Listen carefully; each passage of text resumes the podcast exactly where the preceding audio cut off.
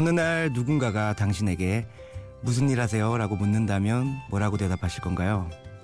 학생이나 직장인처럼 간단하게 대답할 수 있는 분들도 있겠지만 저처럼 여러 가지 분야에 발을 담그고 있어서 어느 한 단어로 자신을 소개하기 어려운 분들도 있을 텐데요. 오늘은 일단 이렇게 제 소개를 하려고 합니다. 심야 라디오 DJ를 부탁해 오늘 DJ를 부탁받은 저는 래퍼 유소닉입니다.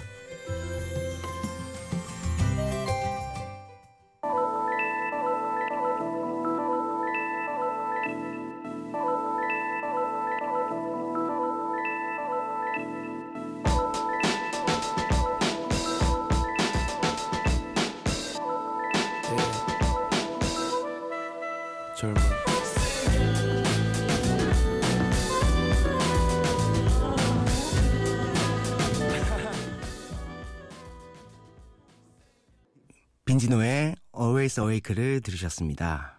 안녕하세요. 저는 힙합 음악을 만들고 MC로도 활동 중인 유소닉이라고 합니다. 감성적인 힙합 음악을 만들고 거기에 맞는 가사를 붙이고 랩을 하고 또 제가 필요한 무대에서 마이크를 잡고 이야기하는 일을 하고 있습니다. 저는 뮤지션 말고도 다양한 일을 하면서 살아가고 있는 일명 자칭 생계형 뮤지션이라고 저를 소개하는데요. 지금도 저는 제가 좋아하는 일을 하기 위해서 여러 가지 다양한 아르바이트를 하며 하루하루를 살아가고 있어요. 오늘은 제가 힙합의 힙합과 사랑에 빠진 이야기 그리고 다양한 아르바이트 경험들을 통해서 오늘 이 시간 저와 여러분들에게 잊지 못할 그런 소통의 시간이 되었으면 합니다. 자, 그러면 두 번째 곡 듣고 오시겠습니다. 누자베스의 아르아리안 댄스입니다.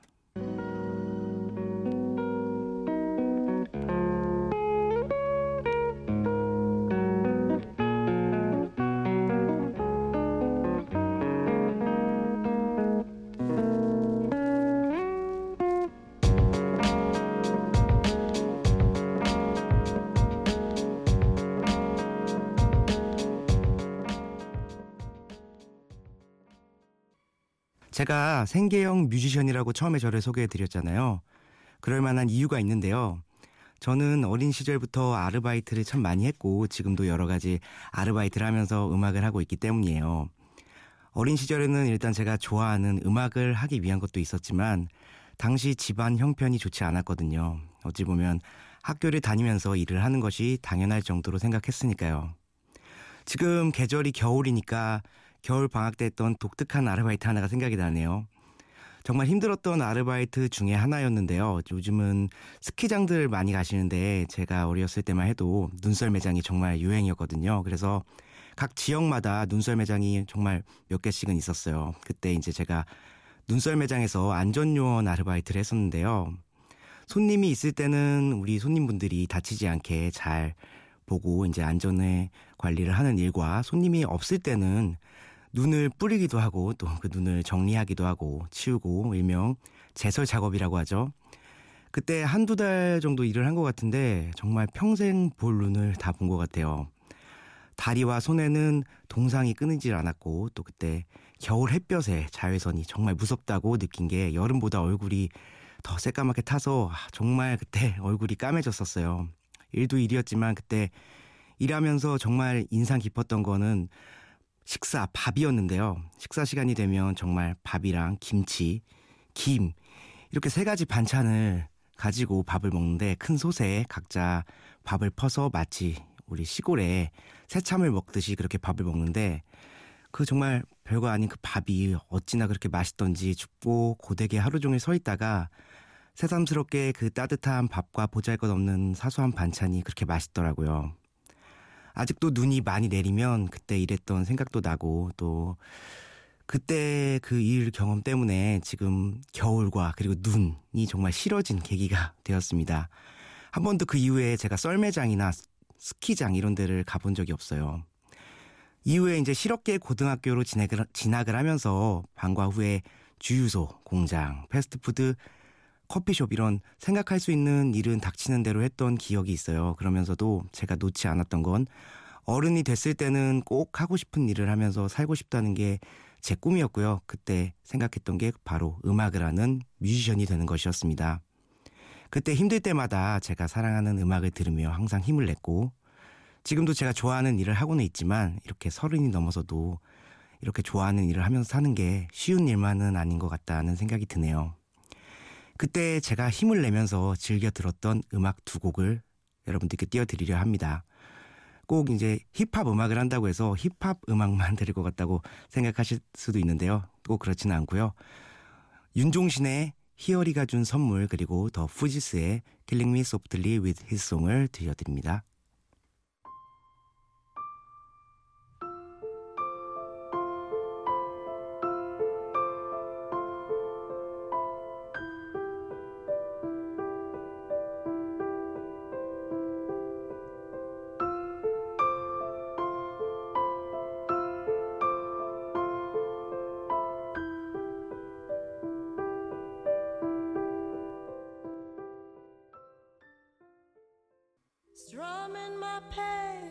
His fingers,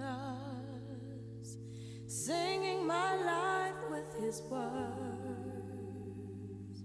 killing me softly with his song, killing me softly with his song, telling my whole life with his words.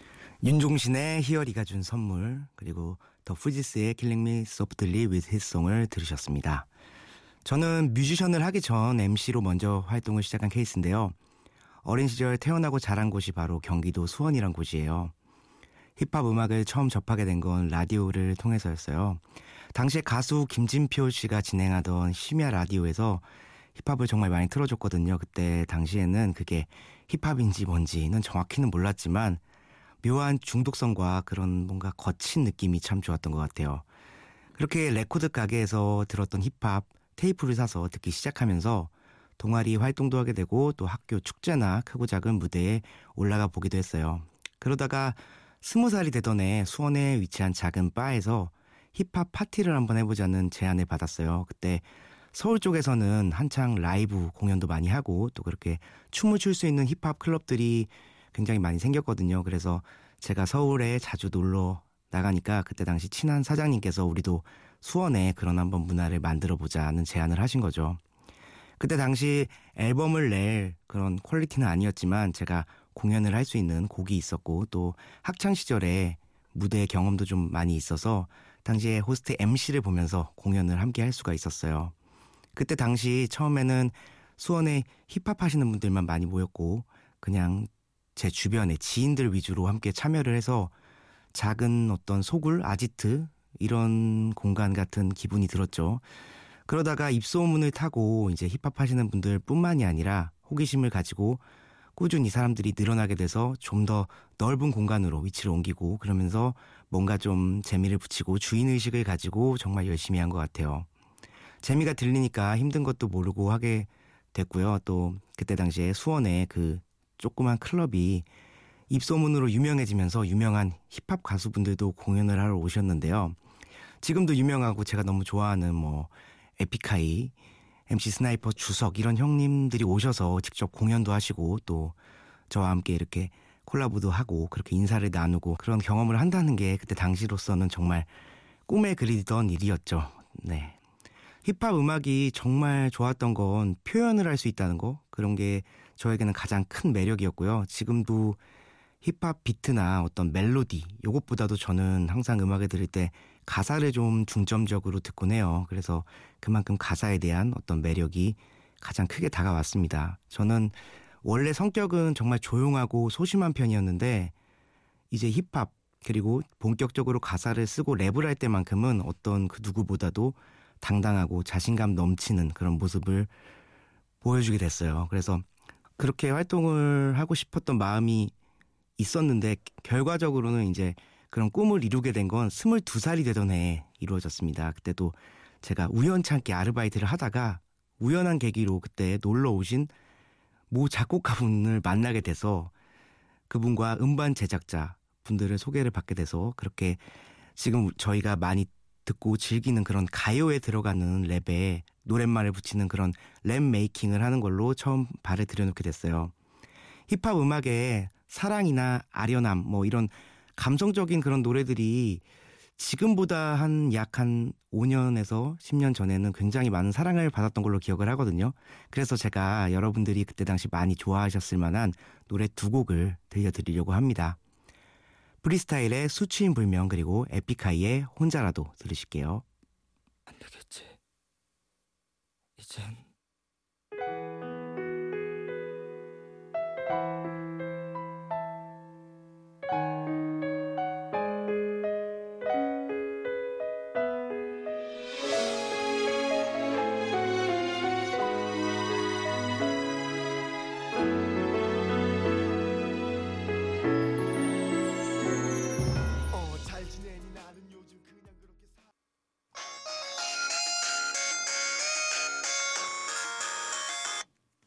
여보세요?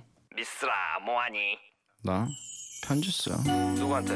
있잖아 걔. 야너 아직도 걔 생각하냐? 잊어라 좀 야 나와 나와 타블로는 뭐하냐? 아마 일촌 파도 타고 있을 걸. 아, 야네 좋아하는 그 작가 전시한다는데 같이 갈래?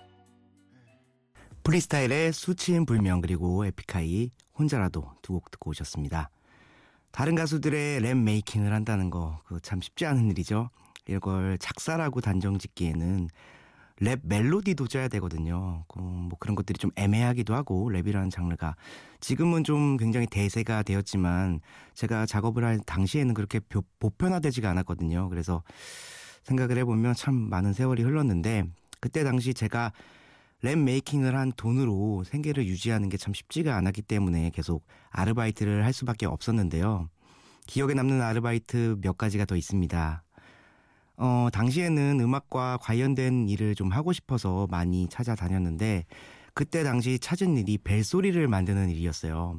요즘에는 뭐 벨소리를 이렇게 뭐 구매를 하시는 분들은 많이 없으실 수도 있는데 그때 당시에만 해도 벨소리 그리고 통화 연결음 이런 거를 굉장히 많이 구매를 했었어요. 그때 이제 당시 했던 일은 음악이 있으면 그 음악에 맞는 어떤 좋은 구간에, 구간에 찾아서 약 30초 정도로 이렇게 자르고 편집을 하는 일이었는데 어 이게 일이 정말 재밌었어요. 어 일단 제일 좋았던 거는 하루 종일 음악을 듣는다는 게 정말 매력적이었고요. 어 그렇게 음악을 많이 들으니까 어 좀 난감한 또 일이 생겼던 거는 어 일반 노래는 상관이 없는데 연주곡이나 어떤 재즈 같이 굉장히 후렴 구간을 찾기가 힘든 그런 노래들은 철저하게 이제 제 주관적으로 좋은 부분을 약 30초 정도 이렇게 잘라서 편집을 했는데 그 30초라는 시간 동안 어떤 어, 이 음악의 어떤 매력 그리고 어떤 부분이 우리 여러분들 이렇게 구매하시는 분들이 좋아하실까 하면서 그런 고민을 하면서 일을 했던 게 정말 재밌었던 일이 아니었나 생각을 해봅니다. 예, 그때 정말 많은 음악을 들었던 게 기억이 나요. 또 다른 뭐 아르바이트를 또 하나 말, 말씀을 드리면 어 뭐 로고송이나 뭐 광고에 들어가는 그런 랩을 정말 그때 당시 많이 했었는데 뭐 김치 뭐 이런 광고부터 뭐 어떤 전기 안전 뭐 이런 공익 광고까지 정말 다양한 다양한 곳에서 제가 랩으로 목소리를 삽입했던 그런 기억이 있네요. 그때 당시에 제가 했던 좀 유명한 공익 광고가 있었는데 그게 이제 뭐 방송에도 정말 많이 나왔고요. 극장에도 나왔던 적이 있고 그래서 그때 당시에 이제 저희 할머니 할아버지께서도 어 이거 너 아니냐 뭐 이런 식으로 저에게 연락도 해주시고 뭐 주변에서도 그렇게 저를 많이 알아들으셨다고 그런 연락을 받았을 때 정말 기분이 좋았습니다. 뭐 물론 저인지 모르셨던 분들이 더 많으시겠지만 뭐 유명한 뮤지, 뮤지션으로서가 아니라 그냥 뭐 제가 잘할 수 있는 분야에서 이렇게 활약을 했다는 게 좀 많은 뿌듯함을 얻을 수 있었던 것 같아요. 제가 앞으로 언제까지 음악 관련 어떤 일은 일을 할지는 몰라도 음악적인 어떤 고집 이런 것보다는 좀 더 친근하고 이렇게 좀 편하게 들을 수 있는 저희 어머니와 아버지께서도 편하게 들을 수 있는 그런 음악과 목소리를 앞으로도 들려드리고 싶어요. 저희 어머니께서도 사실 제가 몇 년 전부터 힙합을 제가 많이 들려드려서 가끔 힙합 음악을 즐겨 들으시는데요.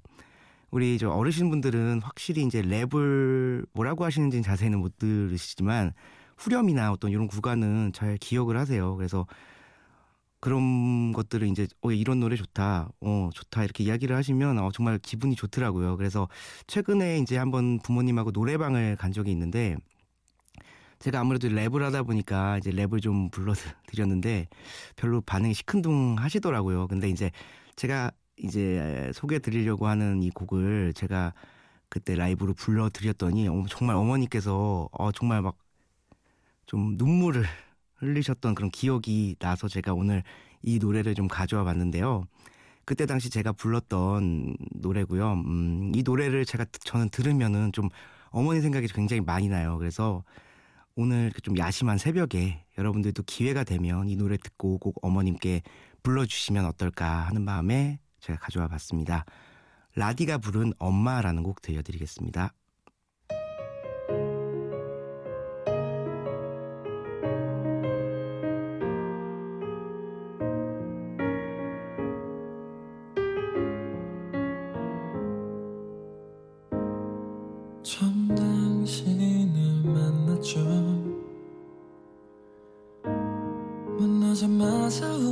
울었죠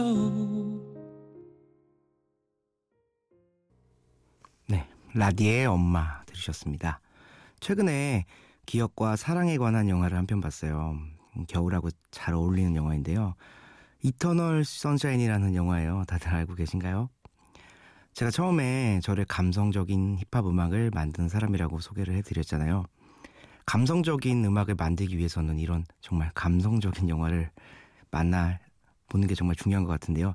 이런 감성적인 영화를 이렇게 극장에서 제가 만날 수 있다는 건 정말 행운이었던 것 같아요. 이 영화는 사실 2004년에 개봉한 영화인데요.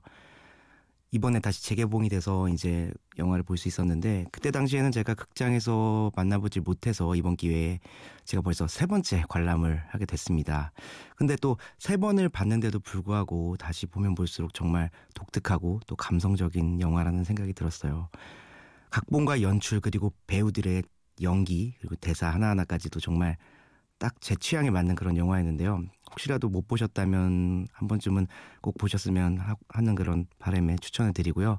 영화의 내용은 뭐 직접 보시는 게 좋을 것 같지만 사랑의 어떤 기억을 지우려고 하는 그런 주인공이 이제 짐 캐리로 나옵니다. 이제 이 짐 캐리가 영화에서 어떤 인상적인 대사를 몇 개 하는데 난 네가 없는 곳은 생각이 안 나. 뭐 이렇게 이야기도 하고 또 유독 사랑해라고 이- 이야기하는 대사가 정말 평범하지만 그 영화 속에선 굉장히 와닿는 그런 대사로 기억이 되는 영화였어요.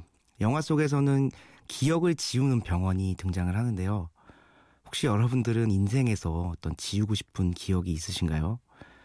어, 저는 어떤 슬프고 아픈 기억도 전부 다 추억이라서 그런 것들을 좀 소중하게 생각을 하기 때문에 정말 절대로 그런 기억을 지우고 싶지는 않을 것 같은데 여러분들은 어떤 생각을 갖고 계실지 궁금합니다. 지금 사랑하는 그리고 사랑했던 그런 사람에 대해서 얼마나 기억을 하고 계실지 궁금해요. 그리고 기억이 시간이 지나면 지날수록 사라진다는 건 어떤 의미로 받아들이실지 정말 궁금합니다. 그러면 이 시점에서 여러 가지 회상을 할 수 있는 그런 두 곡을 띄워드리려고 합니다. 첫 번째 곡은 버벌진트와 리사가 함께한 퀴즈쇼라는 곡이고요. 두 번째는 이터널 선샤인 영화의 엔딩곡으로 삽입된 노래를 띄워드릴게요. 리사 피처링 버벌진트 퀴즈쇼 그리고 Beck의 Everybody's Gotta Learn Sometimes 들려드립니다. Yes, I remember. Do you remember? You remember? 당연하지. Girl, 난 아직 기억하는데 You know, 너를 잊지 못하는데 I can't forget about you Every little thing about you, about you Come on uh, 난 아직 기억하는데 I still remember 너를 잊지 못하는데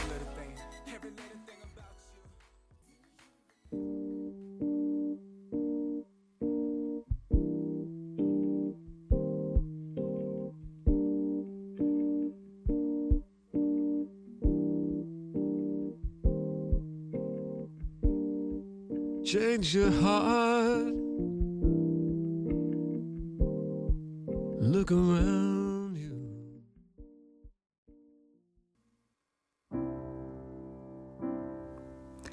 오늘 저와 함께한 시간 어떠셨어요?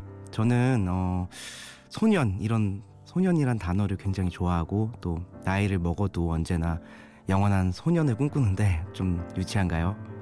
언제 장가 갈래, 언제 취직할래 뭐 이런 이야기 듣는 것이 조금은 스트레스긴 하지만 아직도 그냥 저는 좀 철없는 어- 어른이 되고 싶어요. 하고 싶은 일 하면서 산다는 거 정말 어렵, 어렵죠. 그렇지만 세상을 살다 보면 무언가 홀리듯이 그렇게 남들과 같이 그런 삶을 살아가야 된다는 거 좀 슬픈 일인 것 같다고 생각합니다.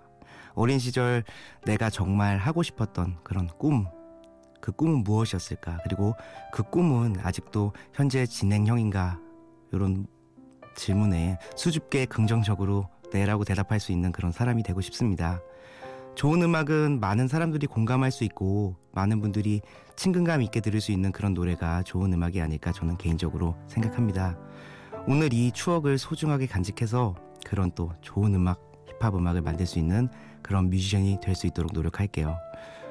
어, 오늘 이 시간 여러분과 제가 여러 가지를 기억할 수 있는 그런 시간이 되었으면 합니다. 지금까지 저는 유소닉이었고요. 마지막 노래는 제가 직접 작업하고 최근에 부른 노래를 띄워드리면서 마무리하도록 할게요. 유소닉이 부른 한없이 투명에 가까운 블루입니다. 들어주셔서 고맙습니다. 항상 행복하세요.